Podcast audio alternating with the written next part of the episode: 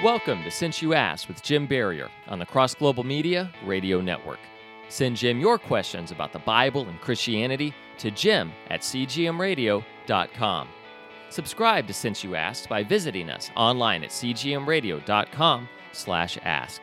And now, here's your host, Jim Barrier.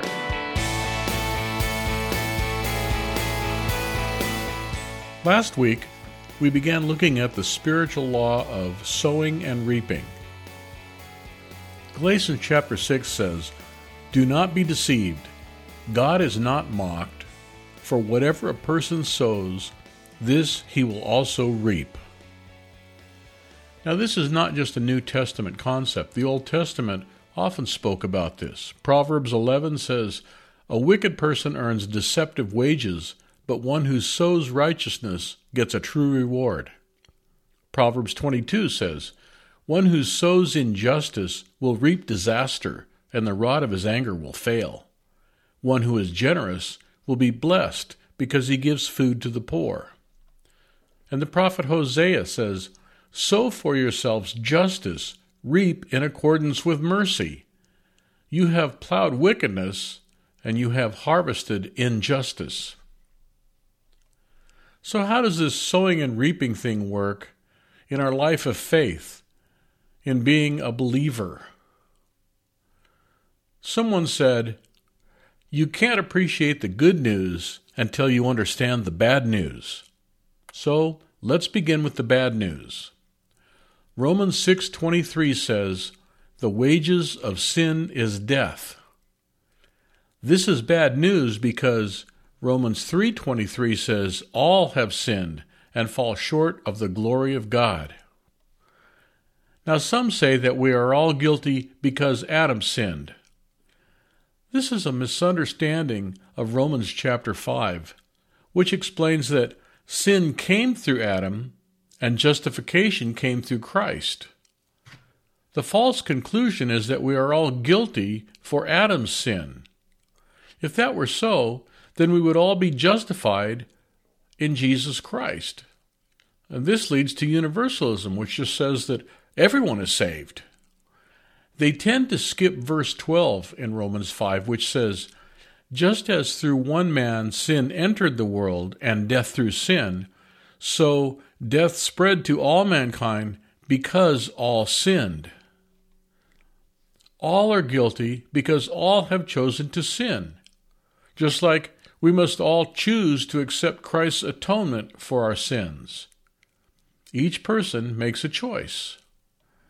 Ezekiel 18 addresses this.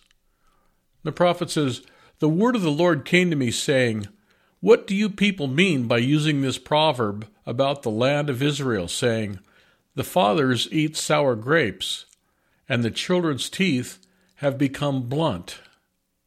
As I live, declares the Lord, you certainly are not going to use this proverb in Israel anymore. Behold, all souls are mine. The soul of the Father as well as the soul of the Son is mine. The soul who sins will die.'" He expounds on this. "If a man practices righteousness, he will live. But if he has a son who does not live according to God's ways, he will die. Likewise, if that son has a son who practices righteousness, his son will live." And then Ezekiel says in verse 20 of chapter 18, "The person who sins will die. A son will not suffer the punishment for the father's guilt, nor will the father suffer the punishment for the son's guilt. The righteousness of the righteous be upon himself, and the wickedness of the wicked be upon himself." The prophet is declaring that we cannot blame anyone else. I die because of my own sin, and no one dies because of my sin. Now, we are a triune being created in the image of God. We are body, soul, and spirit. And death is threefold: physical, psychological, and spiritual. Physically, we suffer illness, we become weaker with age, and eventually our body dies. Our soul suffers from guilt, anxiety, fear, and the like. We are mentally and emotionally broken because of sin. And sin separates us from God. We are spiritually dead until we are born again. We have all sinned and we all die. That is sowing and reaping. Well, I'll bet you're ready for some good news now. Last week I mentioned Sir Isaac Newton. He is credited with discovering, or at least defining, the law of gravity. I've heard people say, no one can defy the law of gravity. Well, that's not entirely accurate. Newton was also the first person to establish a theory of air resistance. Then along the way, others perfected the laws of aerodynamics until, in 1903, the Wright brothers made their historic flight, defying the law of gravity by use of a higher law, aerodynamics. In Romans 7, Paul bemoans being trapped by the law of sin. "Oh, who will set me free?" he cries.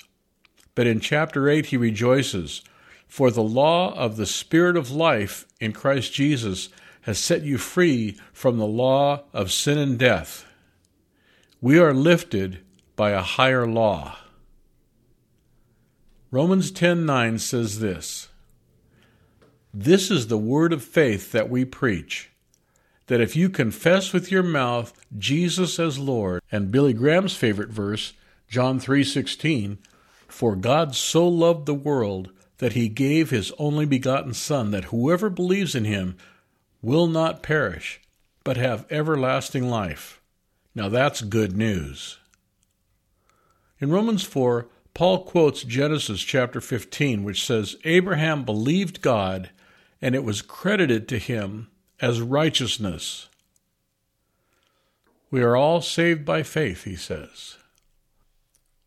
Ephesians 2, verses 8 and 9 say, "For by grace you have been saved through faith, and that not of yourselves.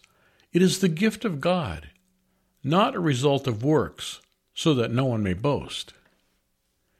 We are saved from sin by faith in the atoning work of Christ on the cross.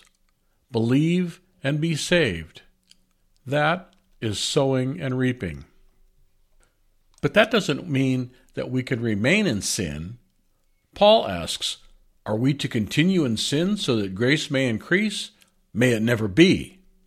How shall we who have died to sin still live in it?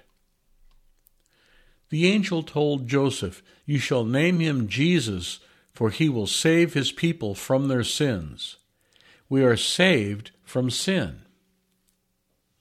After Ephesians 2, verses 8 and 9, which says we are not saved by works, verse 10 says, "For we are his workmanship, created in Christ Jesus for good works, which God ordained that we should walk in them." We are not saved by works, we are saved for good works. Listen to these if-then statements by Jesus. "If you continue in my word, then you are truly my disciples, and you will know the truth, and the truth will set you free." "I am the vine, you are the branches.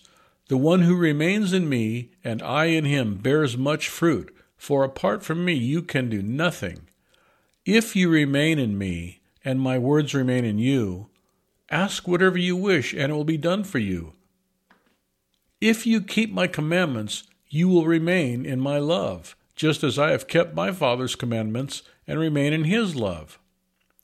If you love me, you will keep my commandments." If we are saved, our lives will demonstrate change. That is sowing and reaping. But being saved by faith also doesn't mean that we are perfect or sinless. 1 John 1 says, "If we walk in the light as he himself is in the light, we have fellowship with one another, and the blood of Jesus his Son cleanses us from all sin. If we say we have no sin, we are deceiving ourselves, and the truth is not in us. If we confess our sins, he is faithful and just to forgive us our sins and to cleanse us from all unrighteousness.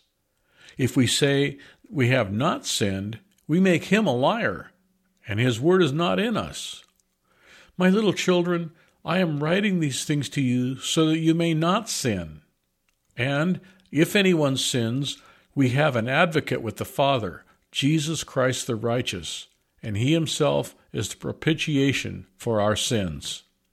Three things here. First, we must admit that there are times when even as Christians we fail to measure up to a perfect standard. Second, the goal is that we should not sin. And third, if we do sin, we must confess it, and he will forgive us. If we confess our sins, he will forgive us. That is sowing and reaping. When you confess your sin and God forgives you and cleanses you, it produces confidence in your prayer life. Hebrews 10 says, "Therefore, brothers, since we have confidence to enter the holy place by the blood of Jesus, by a new and living way which he inaugurated for us through the veil, that is, his flesh, and since we have a great priest over the house of God, let us approach God with a sincere heart, in full assurance of faith, having our hearts sprinkled clean from an evil conscience, and our bodies washed with pure water." And 1 John again, "If our heart does not condemn us, we have confidence before God, and whatever we ask, we receive from him, because we keep his commandments and do the things that are pleasing in his sight." So there are conditions. James says, "If any of you lacks wisdom, let him ask God, who gives to all generously without reproach, and it will be given to him. But he must ask in faith, without doubting. For the one who doubts is like the surf of the sea, driven and tossed by the wind. That person ought not to expect that he will receive anything from the Lord." Jesus told his disciples, "Whatever you ask in prayer, believing, you will receive it all." We must pray with faith. And again in 1 John, "If we ask anything according to his will, he hears us. And we know that he hears us in whatever we ask. We know that we have the requests which we have asked from him." We must pray according to his will. But what if I don't know what is according to his will? Well, Romans 8 says, "In the same way, the Spirit also helps our weakness, for we do not know what to pray as we should, but the Spirit himself intercedes for us with groanings too deep for words. And he who searches the hearts knows what the mind of the Spirit is, because he intercedes for the saints according to the will of God." So, if my heart is right before God, I will ask for the right things. If I ask the Spirit, he will help me to pray the right thing. If I ask for the right things, he will listen. If I have faith, he will answer. That is sowing and reaping. And you should be lavish in your prayer. 2 Corinthians 9 says, "The one who sows sparingly will also reap sparingly, and the one who sows generously will also reap generously." Luke 6, "Give, and it will be given to you. They will pour into your lap a good measure, pressed down, shaken together, and running over. For by your standard of measure it will be measured to you in return." In the parable of the sower, the seed that fell on good ground yielded fruit, some 30, some 60, some 100-fold. The good ground is a good and honest heart. There is no limit to what God can do if we will come to him in faith, with a clean heart, praying according to his will, led by his Spirit, without holding back. We can even pray for a whole nation. "If my people, who are called by my name, humble themselves and pray, and seek my face, and turn from their wicked ways, then I will hear from heaven, and I will forgive their sin, and will heal their land. That is sowing and reaping. Now, all this business about sowing and reaping has an obvious understanding. Whatever seeds you sow, they will reap a harvest. In Galatians chapter 5, Paul gets specific. I say, walk by the Spirit, and you will not carry out the desires of the flesh. For the desire of the flesh is against the Spirit, and the Spirit against the flesh. For these are in opposition to one another, in order to keep you from doing whatever you want. But if you are led by the Spirit, you are not under the law.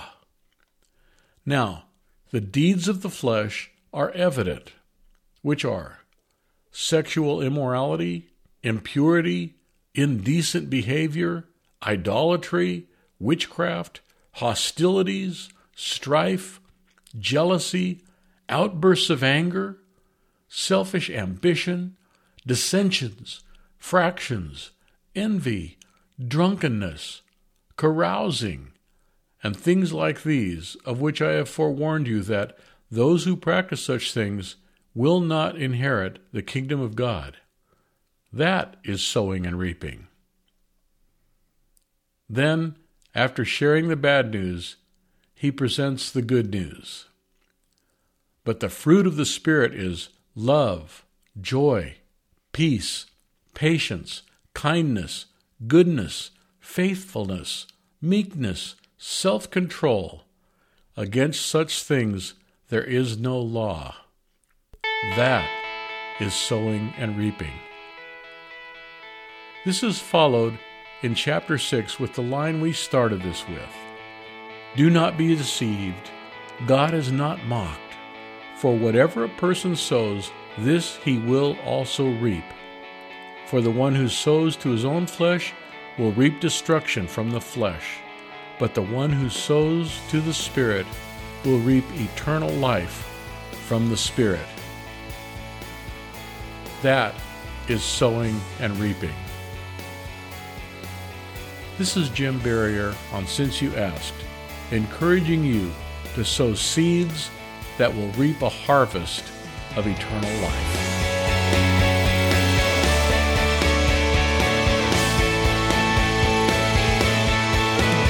Since You Asked is a production of Jim Barrier and Cross Global Media. Visit us online and subscribe to the show at cgmradio.com/ask.